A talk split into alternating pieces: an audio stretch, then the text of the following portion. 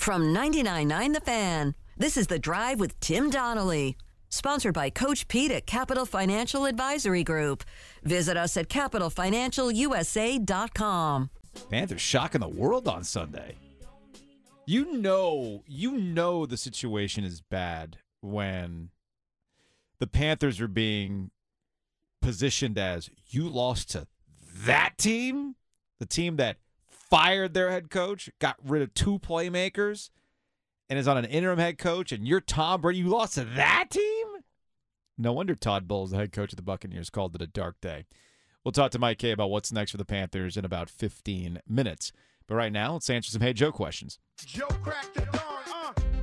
All right, first question comes from Wes. Hey, Joe, should you get an apology from the Clemson fans who wanted an apology for DJU? so uh, Clemson pulls it out against Syracuse on Saturday. DJ Uiagalelei was responsible for three of Clemson's four turnovers against the Orange on Saturday. Um, but there's no quarterback controversy, Joe. No quarterback controversy. Dabo said straight up, DJ is our guy. Well, sometimes, you know, Steph Curry goes, you know, two for 25. You're your best player sometimes. actually, have a hard stop, day. hard stop, hard And stop, Dabo. No, no, no, actually, Steph has never gone two for 25. He's never gone two for 20. Usually, I think the lowest out of shooting 25 threes, he's made seven. I think that's the lowest. Let but me anyway. let me be consistent on my stance on DJ Uiagalelei here. hmm Just as we don't owe him an apology for his performance during the 21 season, no one now needs to apologize for asking for an apology for the 21 season because he, in the previous three weeks, was excellent Mhm. and was the primary reason that Clemson beat NC State. He was the primary reason that Clemson beat Wake Forest. It just so happened that he wasn't great against Syracuse. And Dabo Swinney did what a lot of coaches don't exactly have the nerve to do, and that is bench a quarterback who has been excellent. Now, that's easier to do when you're Clemson. Mhm. It reminds me of the great the words of wisdom from the Mark Gottfried, the God man. Mhm. Got another McDonald's All American on the bench. So it's not like they don't have a five star quarterback to replace him. Right. Right? Right. So th- those tend to make those decisions a little bit easier. But kudos to him because this is that is who is owed the apology. Dabo. Yes. He he he overhauled his staff was overhauled not by his own choice. It was overhauled. He stuck with the people that who have been with him all along, showed the loyalty that he's known for. Could have gone and made a splashier hires, made different moves, did mm-hmm. not. Chose to kind of stay the course. Same with his quarterback. Chose to stay the course at quarterback. So he's the one we owe the apology to because he keeps pressing the right buttons. He keeps pressing the right buttons, and people hate it when Dabo ends up being right about things. By Yeah. the way, uh, because you know, look, Dabo's got his own issues with the way he talks about things and everything And else. and you know I can't stand the word culture. yeah, Okay. he's big on that. I can't stand the concept or the word, but when you have a game like that and a kid gets benched, DJ Uiagalelei, and he comes out and says, "I'm glad we won. The coach made the right move," and then Cade Klubnik comes on and says, "Ah, hey man, DJ is our starter. He's the guy. he said that's his team. It's his team. I just came in and did what the coach told me to do." Yep. That is when everybody's lined up, and that is something that you can't put a price on, particularly now in college sports. So a lot of credit goes to Dabo for the way things were handled on Saturday. Also, a lot of credit goes to Syracuse for melting down. By the way, Syracuse was very accommodating for Clemson's comeback in that game Well- with a couple of debilitating penalties, and just just they they gagged on themselves. I mean, let's just be real. They gagged on themselves. I- I think in general, let me let me try to make paint some some big brushes here about this radio program. Sure. You're considered the guy who, you know, y- y- you're you don't like to you might be a little too cool for school. You don't like sports. You like Aloof. Taylor Swift. Aloof. Aloof is the word Right. that you would use. Okay. I'm the one, I- you know, listen, this guy, he doesn't know what he's talking about. He, he again paints with this too broad of a brush. He has these like blink, you know, first impression, you know, tries to give us these takes based on, you know, 3 seconds. What the hell does he know? Told you on this program on Friday, mm-hmm. the noon start would help Syracuse. I told you on this program on Friday, Clemson has been pouring it out. This is a reload the musket game for Clemson. The first 30 minutes of that game played out nearly to the exact point that I was trying to make. Even to even even saying I even said before on the Twitters, I said there is a difference between going to Death Valley at eight o'clock at night and going at noon. Yeah, absolutely. And, and you and that's not a conspiracy. No. It's not an excuse. It's a reality. Yeah. That's what it is. Kudos to Syracuse for being ready to play. Mm-hmm. That was Syracuse's Super Bowl. I would love to be the next team to play Syracuse, just so you know. just so you know. Are you saying State caught them at the wrong time? No, no, no, no, no, no, no, no. They won those. All the games they've won, they've won They've- fair and square. they've won fair and square. But we are officially in the rhythm method of the season. What did you do last week? What What are you looking forward to next week? Mm-hmm. Because if you poured it out last week, it's going to be hard to reload the musket. And if you got run out of the gym last week, you better be ready for someone to breathe fire all over you. But we have seen some teams reload. Clemson gets a lot of credit for the way they handled things this weekend. I get that. But It took- it took Mike a half. Elko, Yep. Mike Elko Oh. and Duke, They surprised me. after a heartbreaking loss to North Carolina, loss to Carolina. and after having a nice lead on Miami early on, that that lead evaporated. But they're out there hitting, by the way, mm-hmm. Duke. Okay, that's not what I was expecting to see out of a Duke squad against Miami. There were eight turnovers, but it was not a fluky performance. No, it was Duke. not. It absolutely was They not. a- beat they, they beat they beat Miami. That was not Miami. Just oops, I dropped the ball. There was like one or two of those turnovers, but what Duke was doing in Miami was forcing turnovers.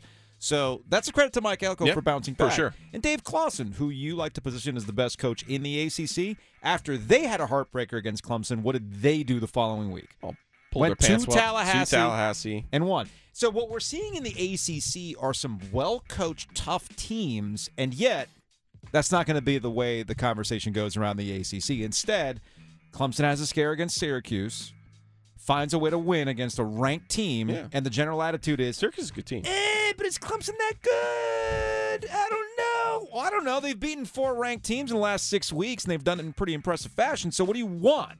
Well, I mean, it's just the rankings. What again? They play who they play, and the narratives are already built in. And when you actually start to look about the comparables, I ask you, as somebody who's voting in the AP, who exactly is Michigan beat?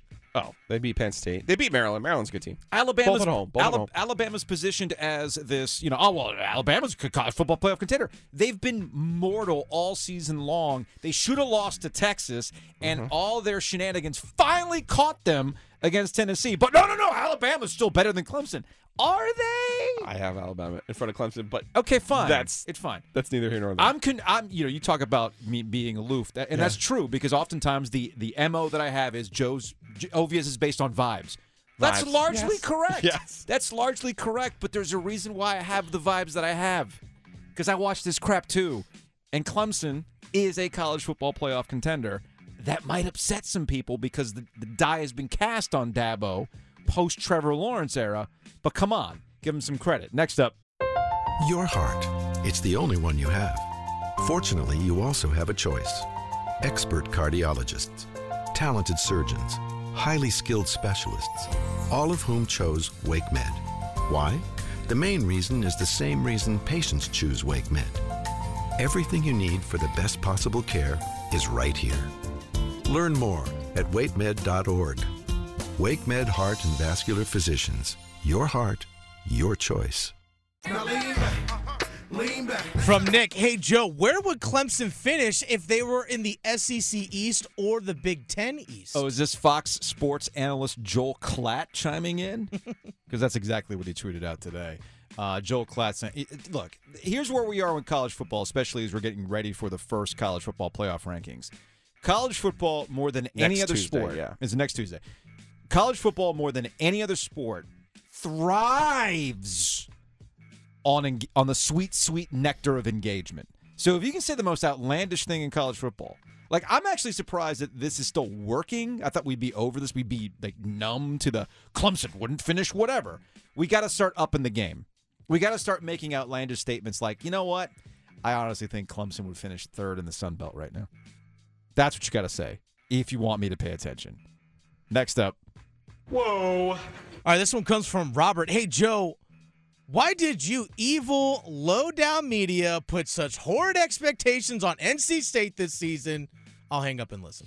Thank you, Robert. That was pure sarcasm. But I did discover a new subsection of NC State fans who are convinced that it was our fault for NC State having expectations. Not Dave Doeren, who talked all offseason about what was taken from them last year and this is your opportunity. Not NC State, who did a all access thing with ACC Network to draw attention to the program. It wasn't the backdoor Heisman campaign for Devin Leary, D. Leary, D. Leary delivers. No, no, no, Jilly, it was us.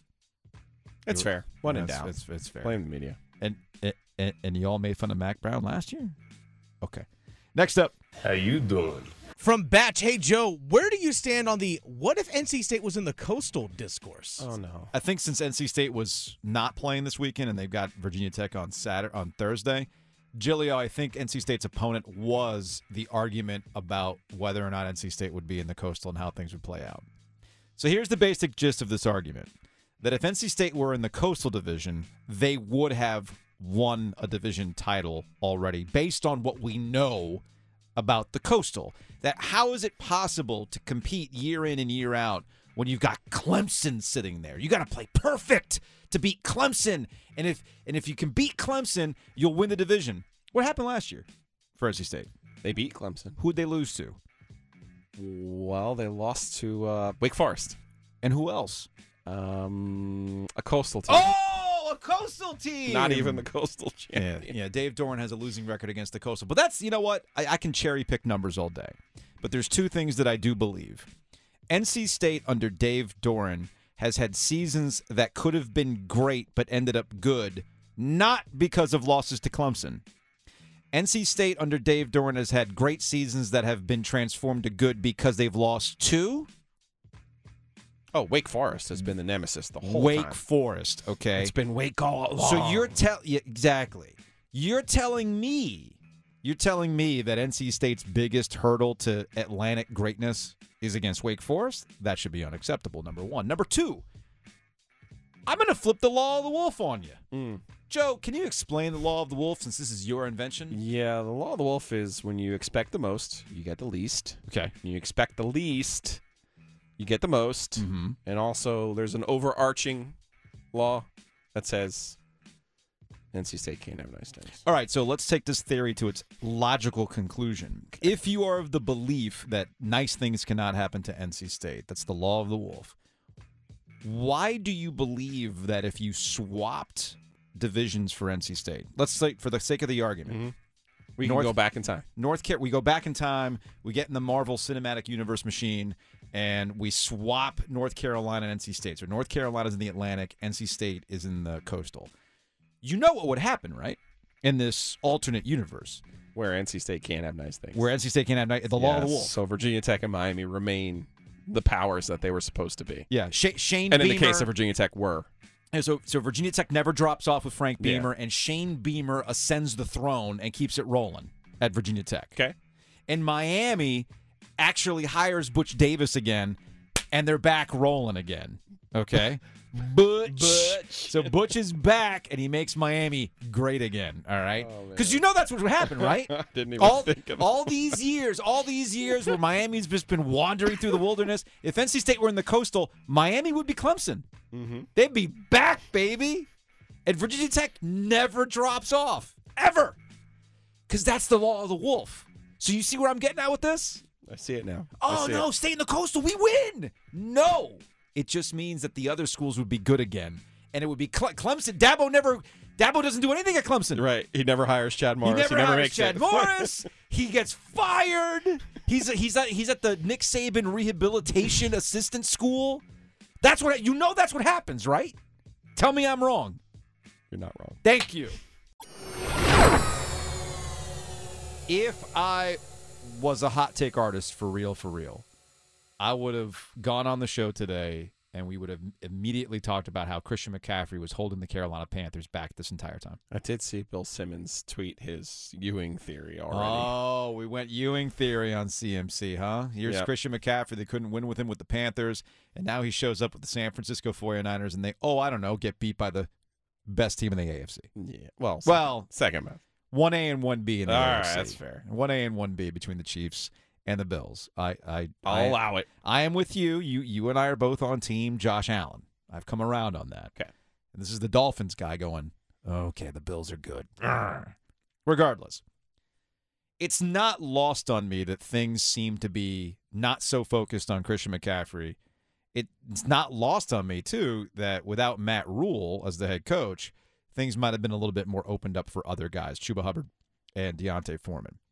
It's not lost on me that Steve Wilks, interim head coach, said, Hey, PJ Walker played well, and given what we've seen out of Baker Mayfield and knowing what we know about Sam Darnold, there's no reason why he can't earn the job going forward. Mike Kaye covers the Carolina Panthers for the Charlotte Observer. He joins us on the Heister Automotive Group hotline. Mike, what's going on, man?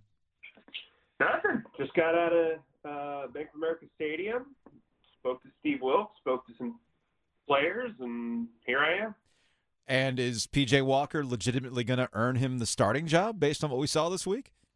I mean, I, I don't know how you start anyone otherwise. I mean, we, we saw what Sam Darnold did last season. We saw what Baker Mayfield did through uh, the end of the Matt Rhule era. I think it would be foolish to take away the momentum following the performance that Walker had in this game. I mean, a total 180 from his Rams performance, where he wasn't basically allowed to throw Right. beyond the uh, the line of scrimmage. Um, you kind of wish he was able to kind of sling it against the Rams just to give them a fighting chance in that second half. But I don't know. You you go uh, duel with with the goat and you come out looking much better.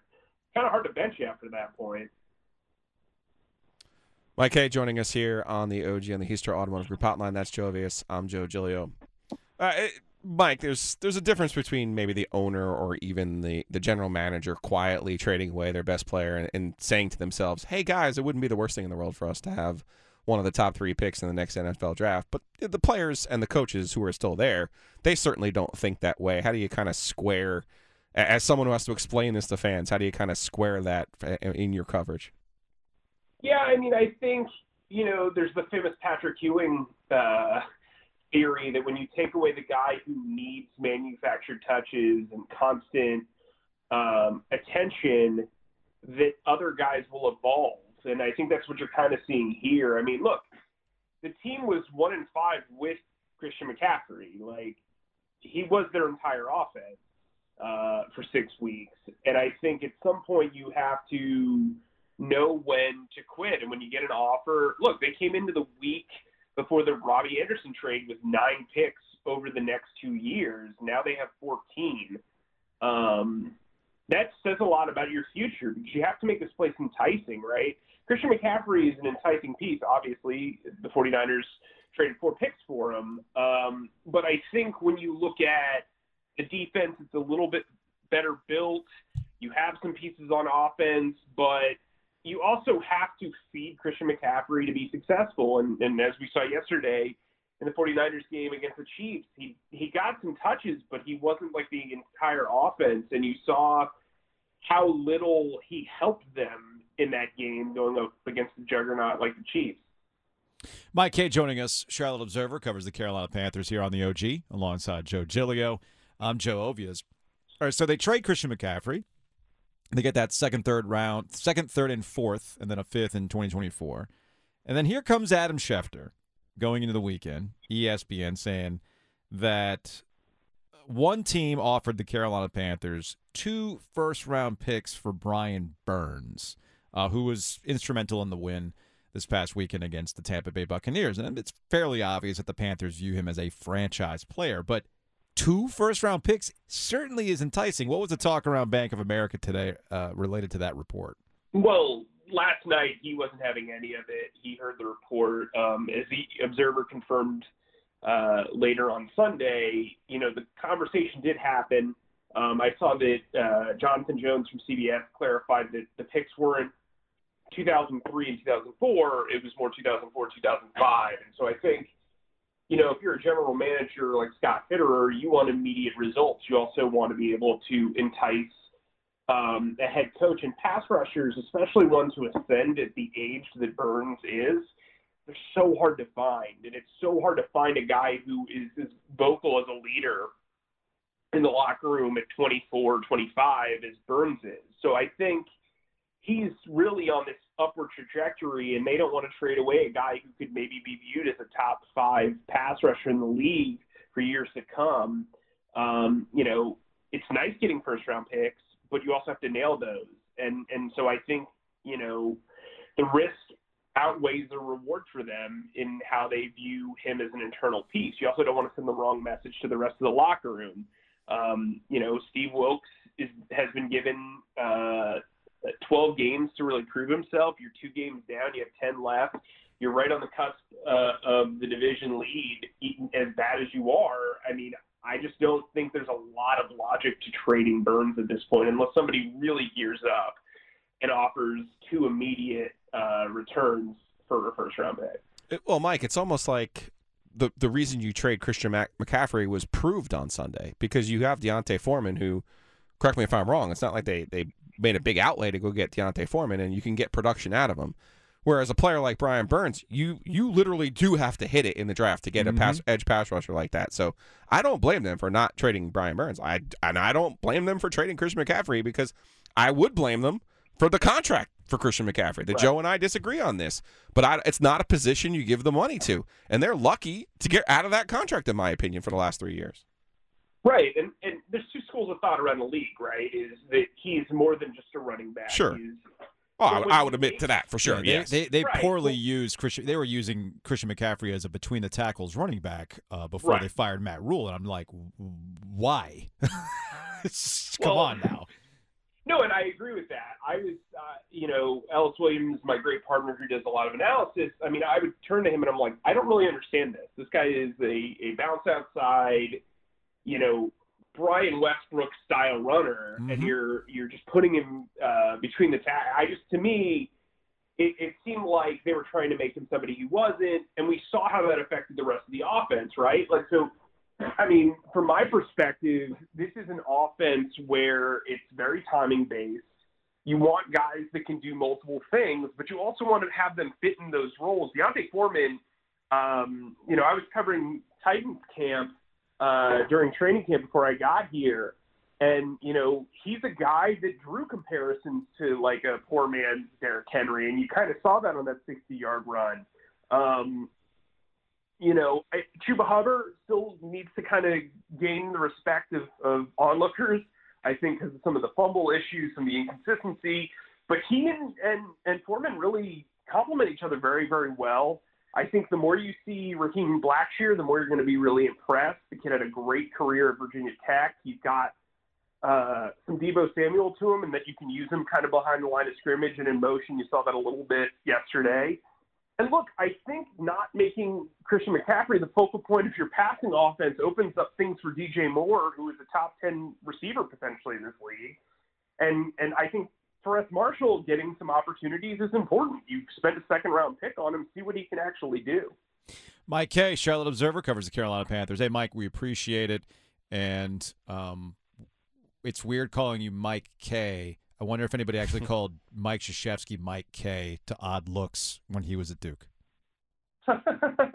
that is funny. I mean, I used to work with a guy named Joe Giglio in Philly. Philly. so, there you go. There you go. See, Yeah, there you it, go. It all, Full it all, it all time is a flat circle, Mike. Time's a flat circle. All right, man. Take it easy. Thanks for coming on.